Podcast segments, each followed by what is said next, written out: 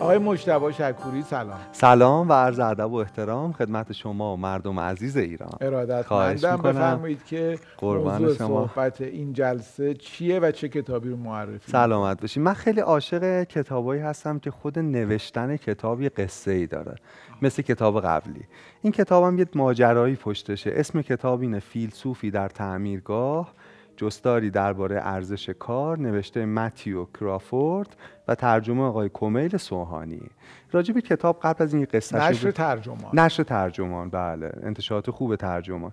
کتاب در واقع برای مخاطب عمومی زیاد مناسب نیست. یعنی یه پیش زمینه حداقلی از مثلا فلسفه می‌خواد.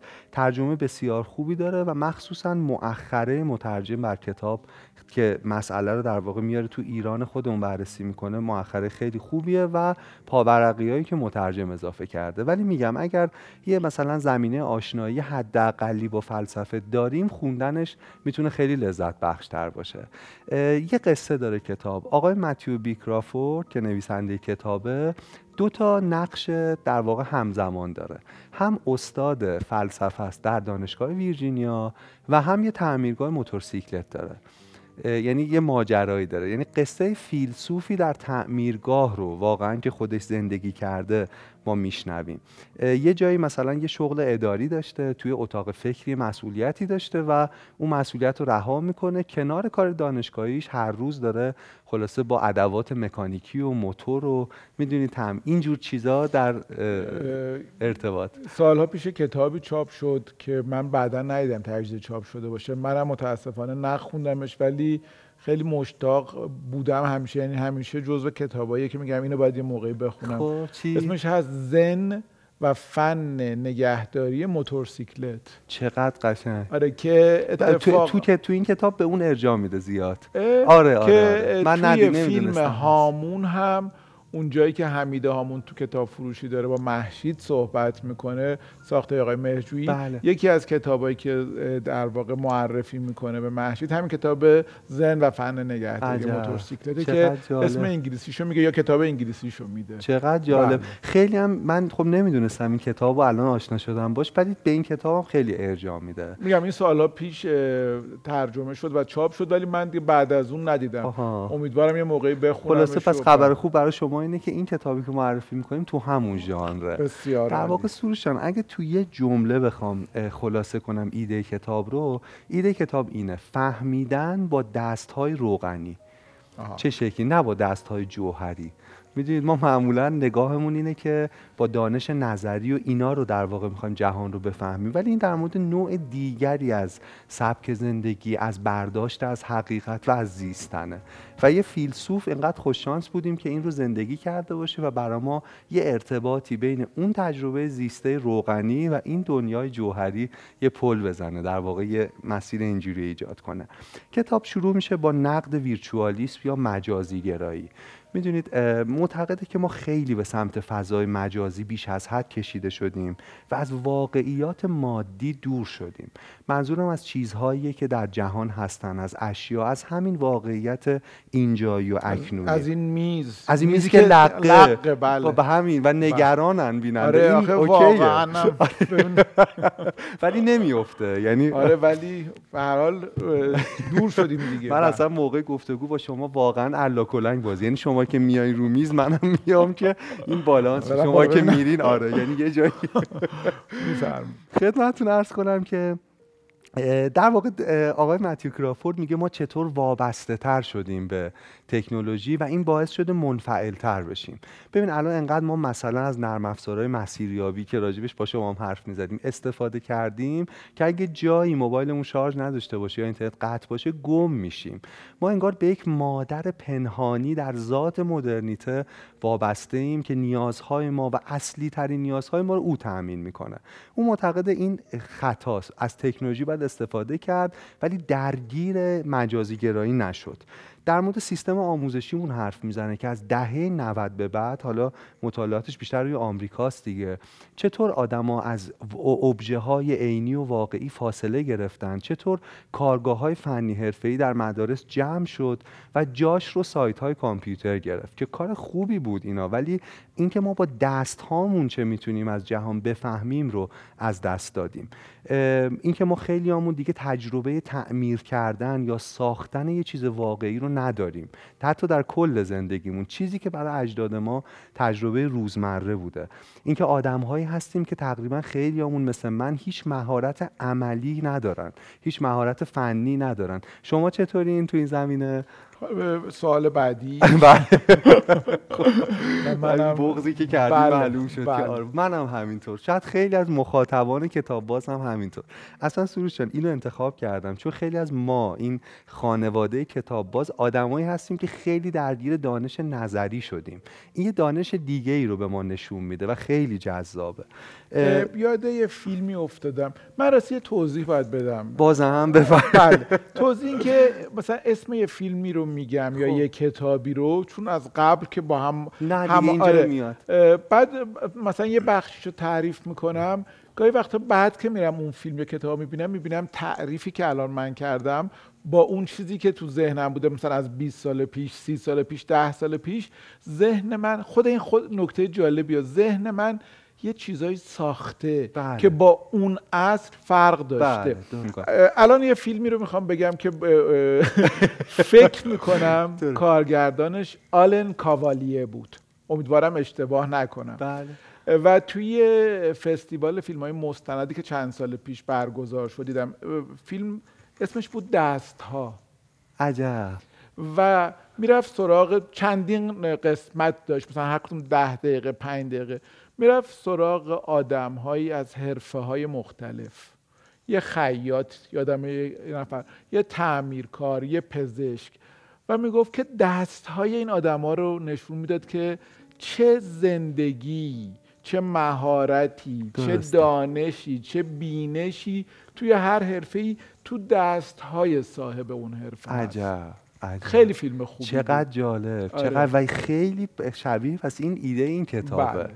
چون در مورد دانستن با دست هاست بله، می‌دونی بله. اصلا هایدگر یه جمله داره تو کتابم بهش اشاره می‌کنه میگه اصیل ترین رابطه ما با جهان با اشیاء جهان رابطه از طریق دست هامونه میگه نه از طریق دیدنشون وقتی اون شی رو بر میداریم دخل و تصرفی روش انجام میدیم ابزاری باش می‌سازیم میده این اصیل ترین رابطه ما بوده و اجداد ما. و چیزی که از دستش دادیم. یه جایی خوندم که یکی از تعاریفی که برای انسان می‌کنن میگن انسان تنها موجودیه که یعنی یکی از ویژگی ها و تمایز های انسان از بقیه موجودات که یه انگشتی داره بله.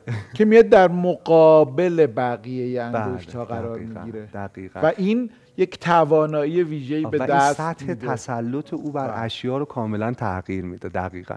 یه فیلسوفی هست میگه ما دو جور چیز در جهان داریم. یعنی اشیا رو به دو تا قسمت تقسیم می‌کنه.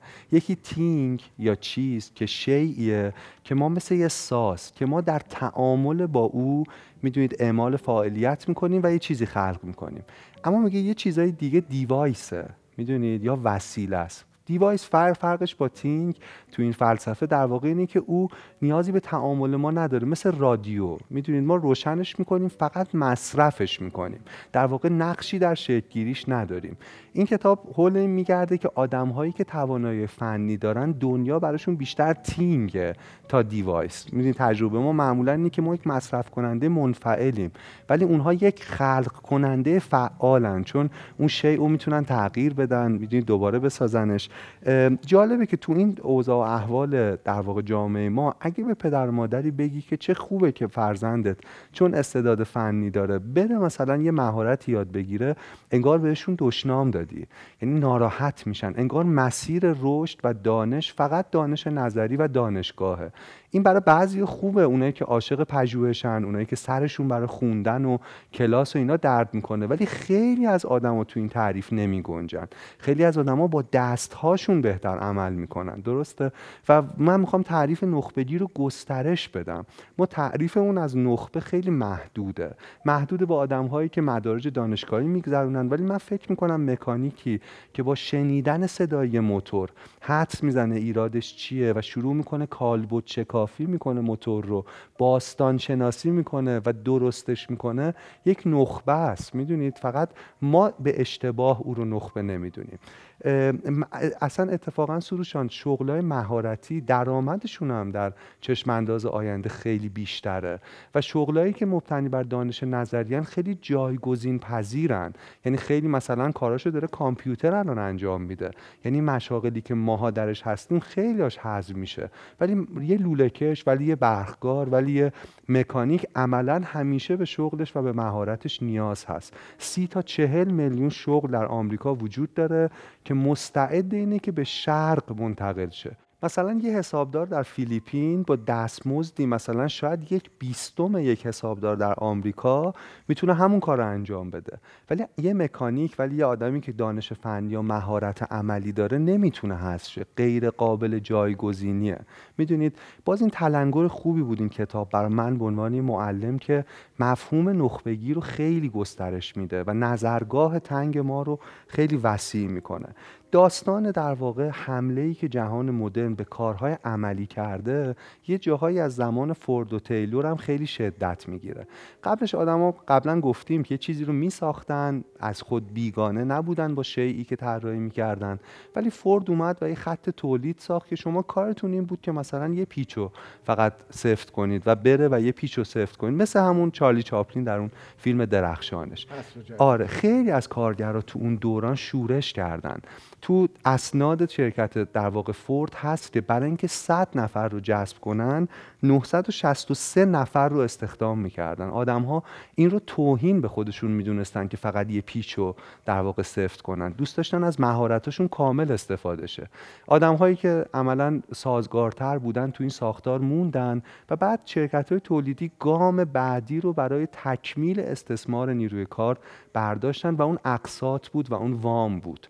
حالا کارگرها با وام وابسته شده بودن به اون حقوق ثابت و تا جایی که موهاشون سپیدچه سفیدچه پیرشن مرتب قسطشون رو می‌دادن و در این زندان در واقع اون شغل ثابت آره سرمایه داری باقی میموندن. در واقع یه جور بردهداری با اقساط تمام نشدنی رخ داد و بعد الان جوری شده که عملا تعداد کمی از آدما یه کار فنی یا مهارت عملی رو دارن که از اول تا آخرش درگیر پروسن. می‌دونید؟ یعنی می‌خوام بگم فاعلیت کامل دارن روی کارشون. این شغلای عملی سروش جان یه ویژگی خاصی داره که مشاغل ماها نداره و جالبه که تجربه اونها رو بشنویم. یکی از ویژگیاش اینه که خیلی عملگران یعنی آدم فنی که باید یه پمپ رو باز کنه و تعمیر کنه خیلی هدف روشنی داره و خروجی که باید بدم خیلی روشن و قابل ارزیابیه. یعنی می‌خوام بگم با کارهای ما فرق می‌کنه که در حاله ای از ابهامات و گزارش ها و پیچیده گویی های بیمعنی در واقع کارمون رو قایم می‌کنیم کادو پیچ می‌کنیم و آخرا معلوم نیست چی کار کردیم. ولی یه تعمیرکار باید اون رو تعمیرش کنه خب؟ نویسنده این کتاب همزمان هر دو کار انجام همزمان هر دو کار دقیقا. یه جایی اصلا بار مشاغل دانشگاهیشو کمتر می‌کنه در حد یه تدریس جزئی و بیشتر وقتش رو در تعمیرگاه میگذرونه و میگه اونجا من بیشتر از دانشگاه فکر می‌کنم. میگه چیزی که برام عجیب بود این که من در کارگاه هم در حالی که غرق مثلا باز کردن و بستن یه موتورم بیشتر خلاقیت دارم بیشتر دارم کشف می‌کنم و تو کتاب درباره فلسفه هم صحبت آره میشه. آره دقیقا مثل همین فرق بین تینگ و دیوایس که از این ارجاعات خیلی داره. در واقع این دوتا دنیا رو به هم وصل کرده. مثلا همین یه نکته فلسفی اینجا بگم از کتاب جالبه. نویسنده میگه من یه فولکس واگن قورباغه‌ای قدیمی داشتم که دائم با این داشتم ور می‌رفتم که درستش کنم در مثلا نوجوانی. بعد پدرش یه آدمی بوده که فیزیکدان بوده و یه دانش نظری خیلی زیاد و فیزیک نظری کار می‌کرده. یه بار که این مشغول بوده که پیچی رو باز کنه درگیر بوده باش میاد بهش میگه که طراح این فولکس واگن کیه؟ بعد میگه که من اونجا دست فکرم که این چه سوالیه. مثلا نمی‌دونم طراحش کیه. برای من مسئله اینه که چطور درستش کنم. یعنی میگه پدر من درگیر چیستی بود ولی من درگیر چگونگی هم میگه دانش نظری درگیر چیستیه. می‌دونید مثلا من می‌خوام به شما بگم نقاشی چیست؟ چیزی که ما تو مدرسه درس میدیم. اما سوال مهمتر اینه که چطور میشه نقاشی کشید؟ یه مثال واضحتر بزنم. شازده کوچولو آره آره خیلی آفرین نزدیک بهش. در واقع مثلا تو مدارس ما چطور فیزیک درس میدن؟ سوال اینه دیگه فیزیک چیست؟ قانون اوم چیست؟ قانون نیوتن چیست؟ درسته؟ ولی تو دانش عملی آدم ها درگیر اینن که با این فیزیک هر چی که هست خب چطور میشه مدار رو سرهم کرد؟ ها؟ چطور میشه متحرک رو به حرکت در آورد؟ در واقع اونایی که سروش جان دانش فنی و عملی دارن بسیار آدمای عملگراتری قانون اوم رو می‌دونیم ولی بلد نیستیم با اوم کار کن چون دانش نظری ما رو در چیستی محصور کرده. حالا یه نکته خیلی جالب بگم. در مورد زندگی هم همینه. ما اگه خیلی به چیستی زندگی فکر کنیم به جایی نمی‌رسیم. زندگی چیزیه که چیستیش در فرایند زیستن خودشو به ما نشون میده. یعنی ما اگه چگونگی رو شروع کنیم و اون مسیر رو پیش بریم به چیستی هم می‌رسیم. تو یکی از همین نشست با کارشناس آقای حسین فروتن بله. که سوالای بله سوالایی از فلسفه میان مطرح می‌کنن. می‌گفتن که ویتکنشتاین خیلی خودش تاریخ فلسفه رو نه آره نمی‌دونسته و میاد میگه آقا اصلا اونا هرچی من اینو دارم میگم و از اینجا شروع می‌کنه فلسفهش رو برای زندگی دقیقا. و فلسفهش کاربستی عملی داره کاملا. دقیقا.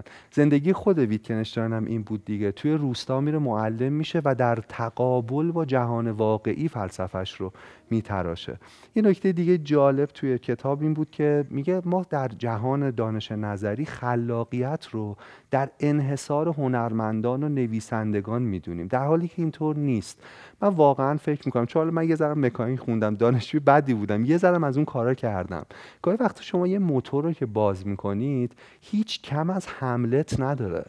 یعنی می‌دونید می‌خوام بگم به سبک خودش به شدت خلاقان است طراحی یه وسیله مکانیکی. اینکه چطور این هزاران جزء ریز با هم دارن کار می‌کنن و یه خروجی تولید می‌کنن. من می‌خوام بگم در گسترش تعریف نخبگی تعریف خلاقیت رو هم باید گسترش داد. گاهی یه تعمیرکار برای باز کردن یه پیچ نیاز داره که انواع مختلف تفکرات رو به کار ببنده که ببینه چطور می‌تونه این پیچی که خراب شده رو بتونه باز کنه. می‌خوام بگم اینم مهمه که ما به بخشی از جامعه بگیم آقا تو, تو هم کم از نویسندگان و هنرمندان نداری. در واقع سروشان یکی از ضعف‌های مهم دانش ما اینه که هیچ فیلسوفی هرگز نرفته در یک تعمیرگاه و جهان رو از چشم های یک تعمیرکار ببینه. هان اونا دانش زیسته مهمی دارن که در موردش حرف می‌زنیم که چه بسا از دانشی که ما فکر می‌کنیم داریم عمیقتر باشه. مثلا اونهایی که دانش فنی دارن خیلی با شکست می‌دونی نگاهشون و رفتارشون متفاوته. یکی که دائما درگیر کار عملی شکست رو و خورده شکست ها رو دائم داره تجربه می‌کنه. پیچی که باز نمیشه پمپی که ادا در میاره قطعه که خریداری شده ولی سر جاش درست نمیشینه. می‌خوام بگم خیلی واقع بین طرف شاهکار دارن چی دارن که خیلی اتفاقا به درد زندگی می‌خوره. اینکه قطعه ای که پیدا نمیشه یا وجود نداره رو یه قطعه دیگر رو میخورونن. میخورونن بهش آفرین. دقیقا. یعنی این چقدر عملگرایانه است. ببین روز طرف چقدر عملگرایانه تر از ماست با قطعیت های صلبی که در دانش نظری داریم. خیلی را قوته ورن در جهان. اما سروشان اینجا خوبه که ما برای اینکه این کار فنی که داریم ازش دفاع می‌کنیم در ستایش یادگیری با دست های روغنی حرف می‌زنیم خوبه که کمی از دست های جوهری بگیم. از کار دفتری بگیم که یه جور ایدئال در کشور ماست ولی به نظرم خیلی ایرادات مهمی داره. مثلا در اداره در یک کار دفتری و اداری نوع خاصی از انسان بودن از ما مطالبه میشه. ما یه جور خاصی باید باشیم. نکته اینه که توی کار اداری ما فقط با قابلیت هامون ارزیابی نمیشیم. اینکه چی کار می‌تونیم بکنیم. همه شخصیت ما دائما مورد قضاوت قرار می‌گیره. و آدم ها در یک کار اداری خیلی کمتر می‌تونن خودشون باشن تا وقتی که در یک کارگاه کار می‌کنن. منظورم اینه که یه, یه مکانیک می‌تونه گاهی جوک نامناسبی هم بگه. می‌دونی؟ می‌تونه بیشتر خودش باشه جوری که باور داره. چون قابلیت ها و نتایج عملی کارش مهمه. یه نجار زیاد عقاید اجتماعیش مهم نیست. مهم اینه که این میزه تراز باشه. که نجار ما نبوده. درسته؟ تو این در واقع مثال خاص. هر شغلی آسیبای خودشو داره. یه برقکار ممکنه گردنش درد بگیره از نردبون سقوط کنه برق بگیرتش. اما هیچ کدوم از این آسیبایی که یه آدم توی شغل فنی می‌بینه به والاترین جنبه وجودش آسیب نمی‌زنه. اما نویسنده توضیح میده چطور کار اداری بخشی از والاترین قسمت های هویت ما رو مجروح می‌کنه. که کدوم قسمت داره؟ مثلا الان در منابع انسانی شرکت ها یه روش ارزیابی وجود داره به نام ارزیابی 360 درجه. یعنی تمام وجود شما رو ارزیابی می‌کنن خب؟ همه قسمت ها حتی قسمت هایی که به کار ربطی نداره. مثلا خلقیات شما. میگه همش. و بعد این میشه یه عدد. یه آدمی که کار دفتری می‌کنه کما که خیلی از بیننده های ما مثل من و شما این کار رو می‌کنن می‌دونن که دائما درگیر این سوالن که دیگران در مورد من چی فکر می‌کنن. به کارمند بانک تا 500 بار در روز آدما نمره میدن. چقدر از خدمات ایشون راضی بودین. ولی یه مکانیک می‌تونه روز بدی داشته باشه بدخلق باشه و چیزی که جامعه ازش می‌خواد اینه که ماشین درست شه. درسته؟ می‌تونه کم حرف باشه. مثلا توی کار اداری به آدم های درونگرا چقدر فشار اضافه وارد میشه که برونگرا باشن؟ یکی از ارزش های کار دفتری تو شرکت ها و اینا اینه که تو ارتباط بگیری کارتی. ولی خب یک سوم جمعیت جهان درونگران. و برای اینکه بتونن شبیه استانداردها باشن ارزیابی 360 درجه رو پاس کنن باید یه قسمت های هویتیشون رو در واقع سرکوب کنن و هی تمایل به برونگرایی کنن. یه چیزم بگم. نقطه نظر شخصی آره آره آره. شخصی. آره حتما. ببینین این شاعبه الان ایجاد میشه که شما دارین در ستایش بیبرو برگرد دست های روغنی در مقابل دست های جوهری صحبت می‌کنیم. ولی از حرفای اتفاقا فصل های قبل و نشست های قبلی می‌خوام بگم که آدما خیلی متفاوتن. بعضی ها ساخته شدن که دستشون روغنی باشه. و کیف کنن. و چقدر عالی. درست. بعضی ها ساخته شدن که دستشون جوهری باشه و چقدر عالی. بعضی ها ساخته شدن که دستشون هم روغنی هم جوهری باشه با نسبت های مت... یعنی هر کسی باید ببینه که خودش چیه و بره به اون سمتی که بیشتر خودش باشه. سونشان نکتهتون خیلی درسته. من دارم جانبداری می‌کنم از درس دستای روغنی. اما چرا؟ به خاطر اینکه خیلی مظلوم واقع شده. درست. در واقع ش... می‌دونید حتما دستای جوهری محتوای همه قسمت های گذشته ما بوده. همش کتاب و هم می‌دونید. ولی من می‌خوام بگم این که تعریف نخبگی رو گسترش بدیم مسئله منه. من نمی‌خوام دستای جوهری از تعریف نخبگی بندازم بیرون. می‌خوام انقدر فرم و وسیع کنم که دیگران که استعدادهای مختلفی دارند هم به سبک خودشون نخبه محسوب شن چون واقعا نخبن و مزایایی که شغل اونا داره رو ما هم در واقع بتونیم ببینیم. یه یه مزیت دیگه مثلا کار کارگاهی این که ارتباطات انسانی توش خیلی واقعی تره می‌دونین؟ یعنی منظورم اینه که آدما درسته شاید خشنتر به نظر بیاد ولی دسیسه ولی لابی کردن ولی می‌دونی پیچیده حرف زدن ولی این چیزایی که ارتباطات ما رو در محیط اداری مسموم کرده اونجا خیلی کمتره. شما یه قطعه رو تراشیدین با سخنرانی نمی‌تونین چند میکرومتر بهش اضافه کنین یا کم کنین. خروجی ها روشنه دعواها روشنه. مهارت آدم ها روشنه و کم مهارت بودنشون هم روشنه.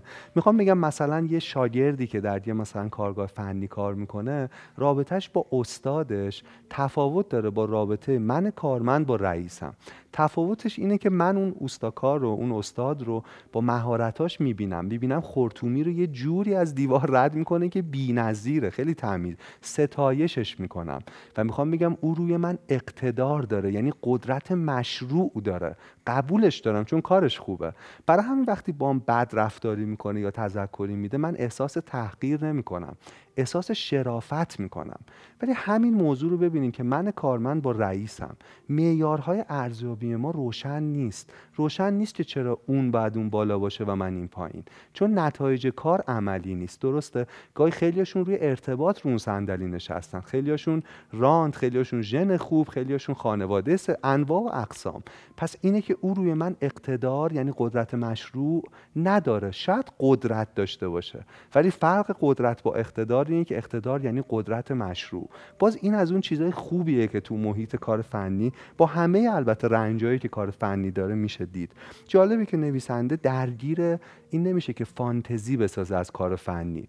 جاهای مختلفی به دستهایی که بریده میشه به کلافگی به به, اینکه درآمد در این کارا ثابت نیست و بستگی به بازار و مشتری داره به انواع این رنجا اشاره می‌کنه. اما آخرش انتخاب شخصی خودش اینه که فضای تعمیرگاه و کارگاه رو ترجیح میده به اداره. یه ویژگی دیگه کارهای فنی سروشان و دانش عملی اینه که آدما توش به شهود می‌رسن. ما خیلی کم در دانش نظری به شهود می‌رسیم. این شهود چیه؟ مثلا آتش نشان ها چند دقیقه قبل از فرو ریختن ساختمون می‌دونن که باید بیان بیرون. در واقع خیلیاشون که با تجربه می‌دونن که در کدام لحظه باید بیان بیرون. هر ساختمون الگوی آتش سوزیش فرق می‌کنه معماریش فرق می‌کنه.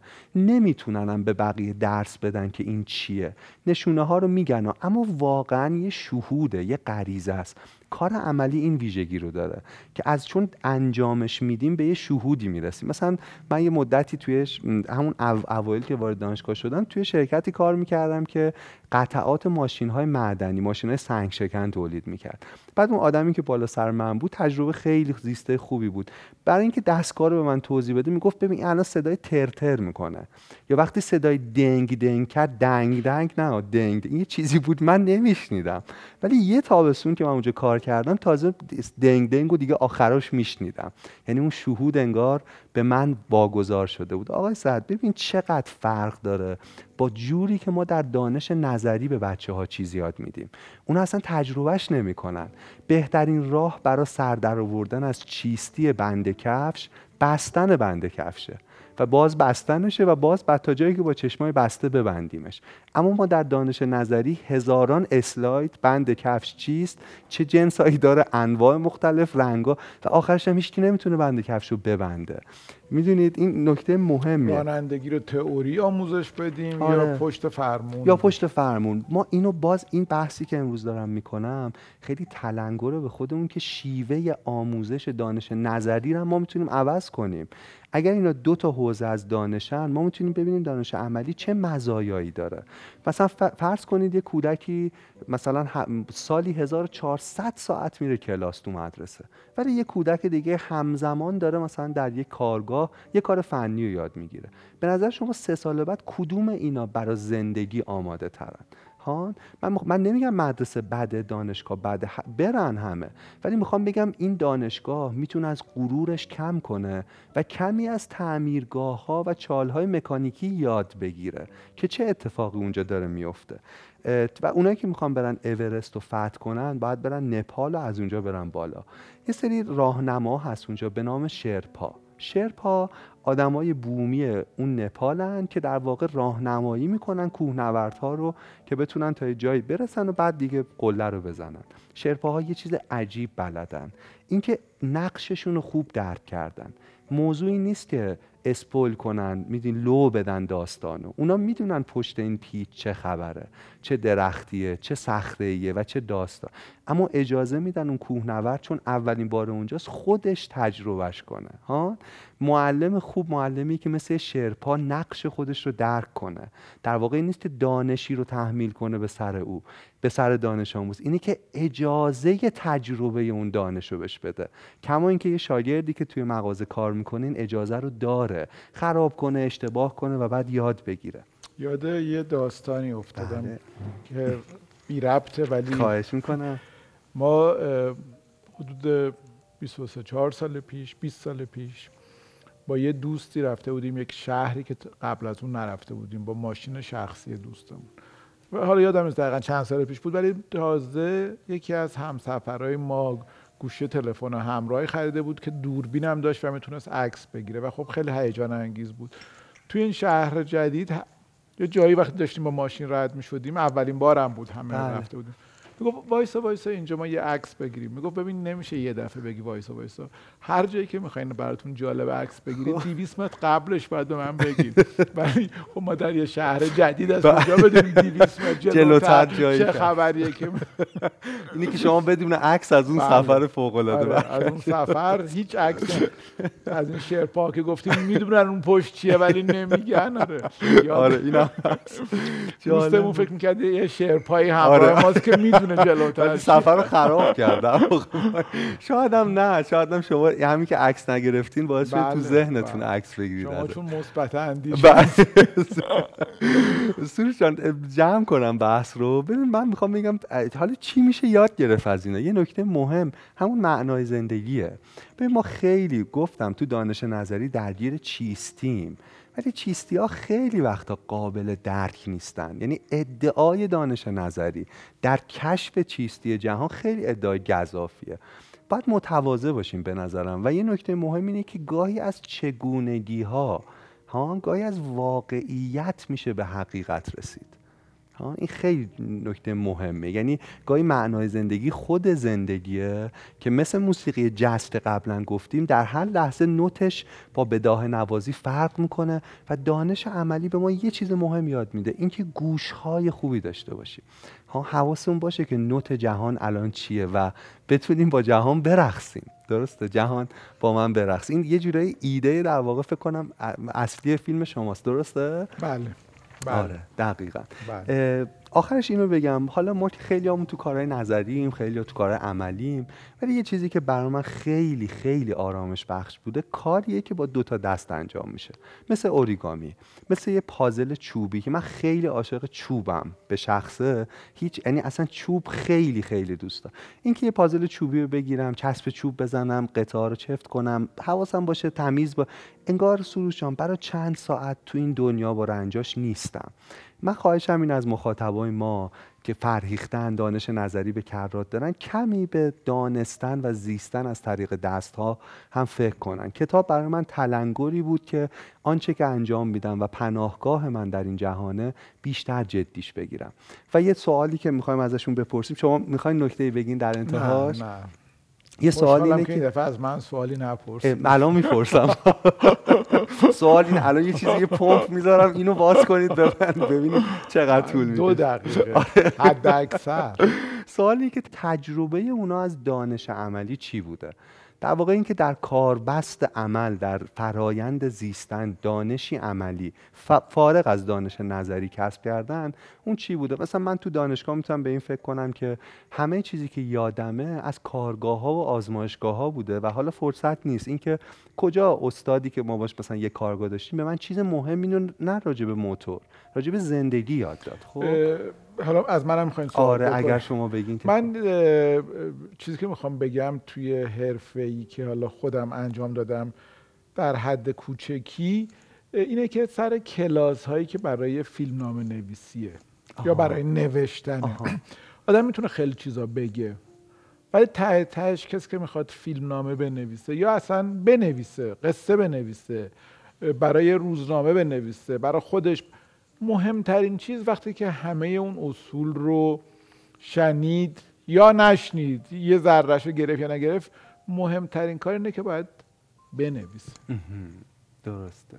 و بعد خوب ببینه انگار. درسته؟ یعنی در اونا همه آره، ابزارهای. باید خوب ببینه باید خوب بشنوه باید خوب بو بکشه باید خوب لمس کنه. ولی ته تهش این که وقتیه که بنویسه. باید. بنویسه در جریان نوشتن در واقع عالی خیلی عالی بود خیلی عالی خیلی خیلی, خیلی متشکرم ممنون از شما. متشکرم. ارادتمندم قربان و خدا نگهدار شما خدا نگهدار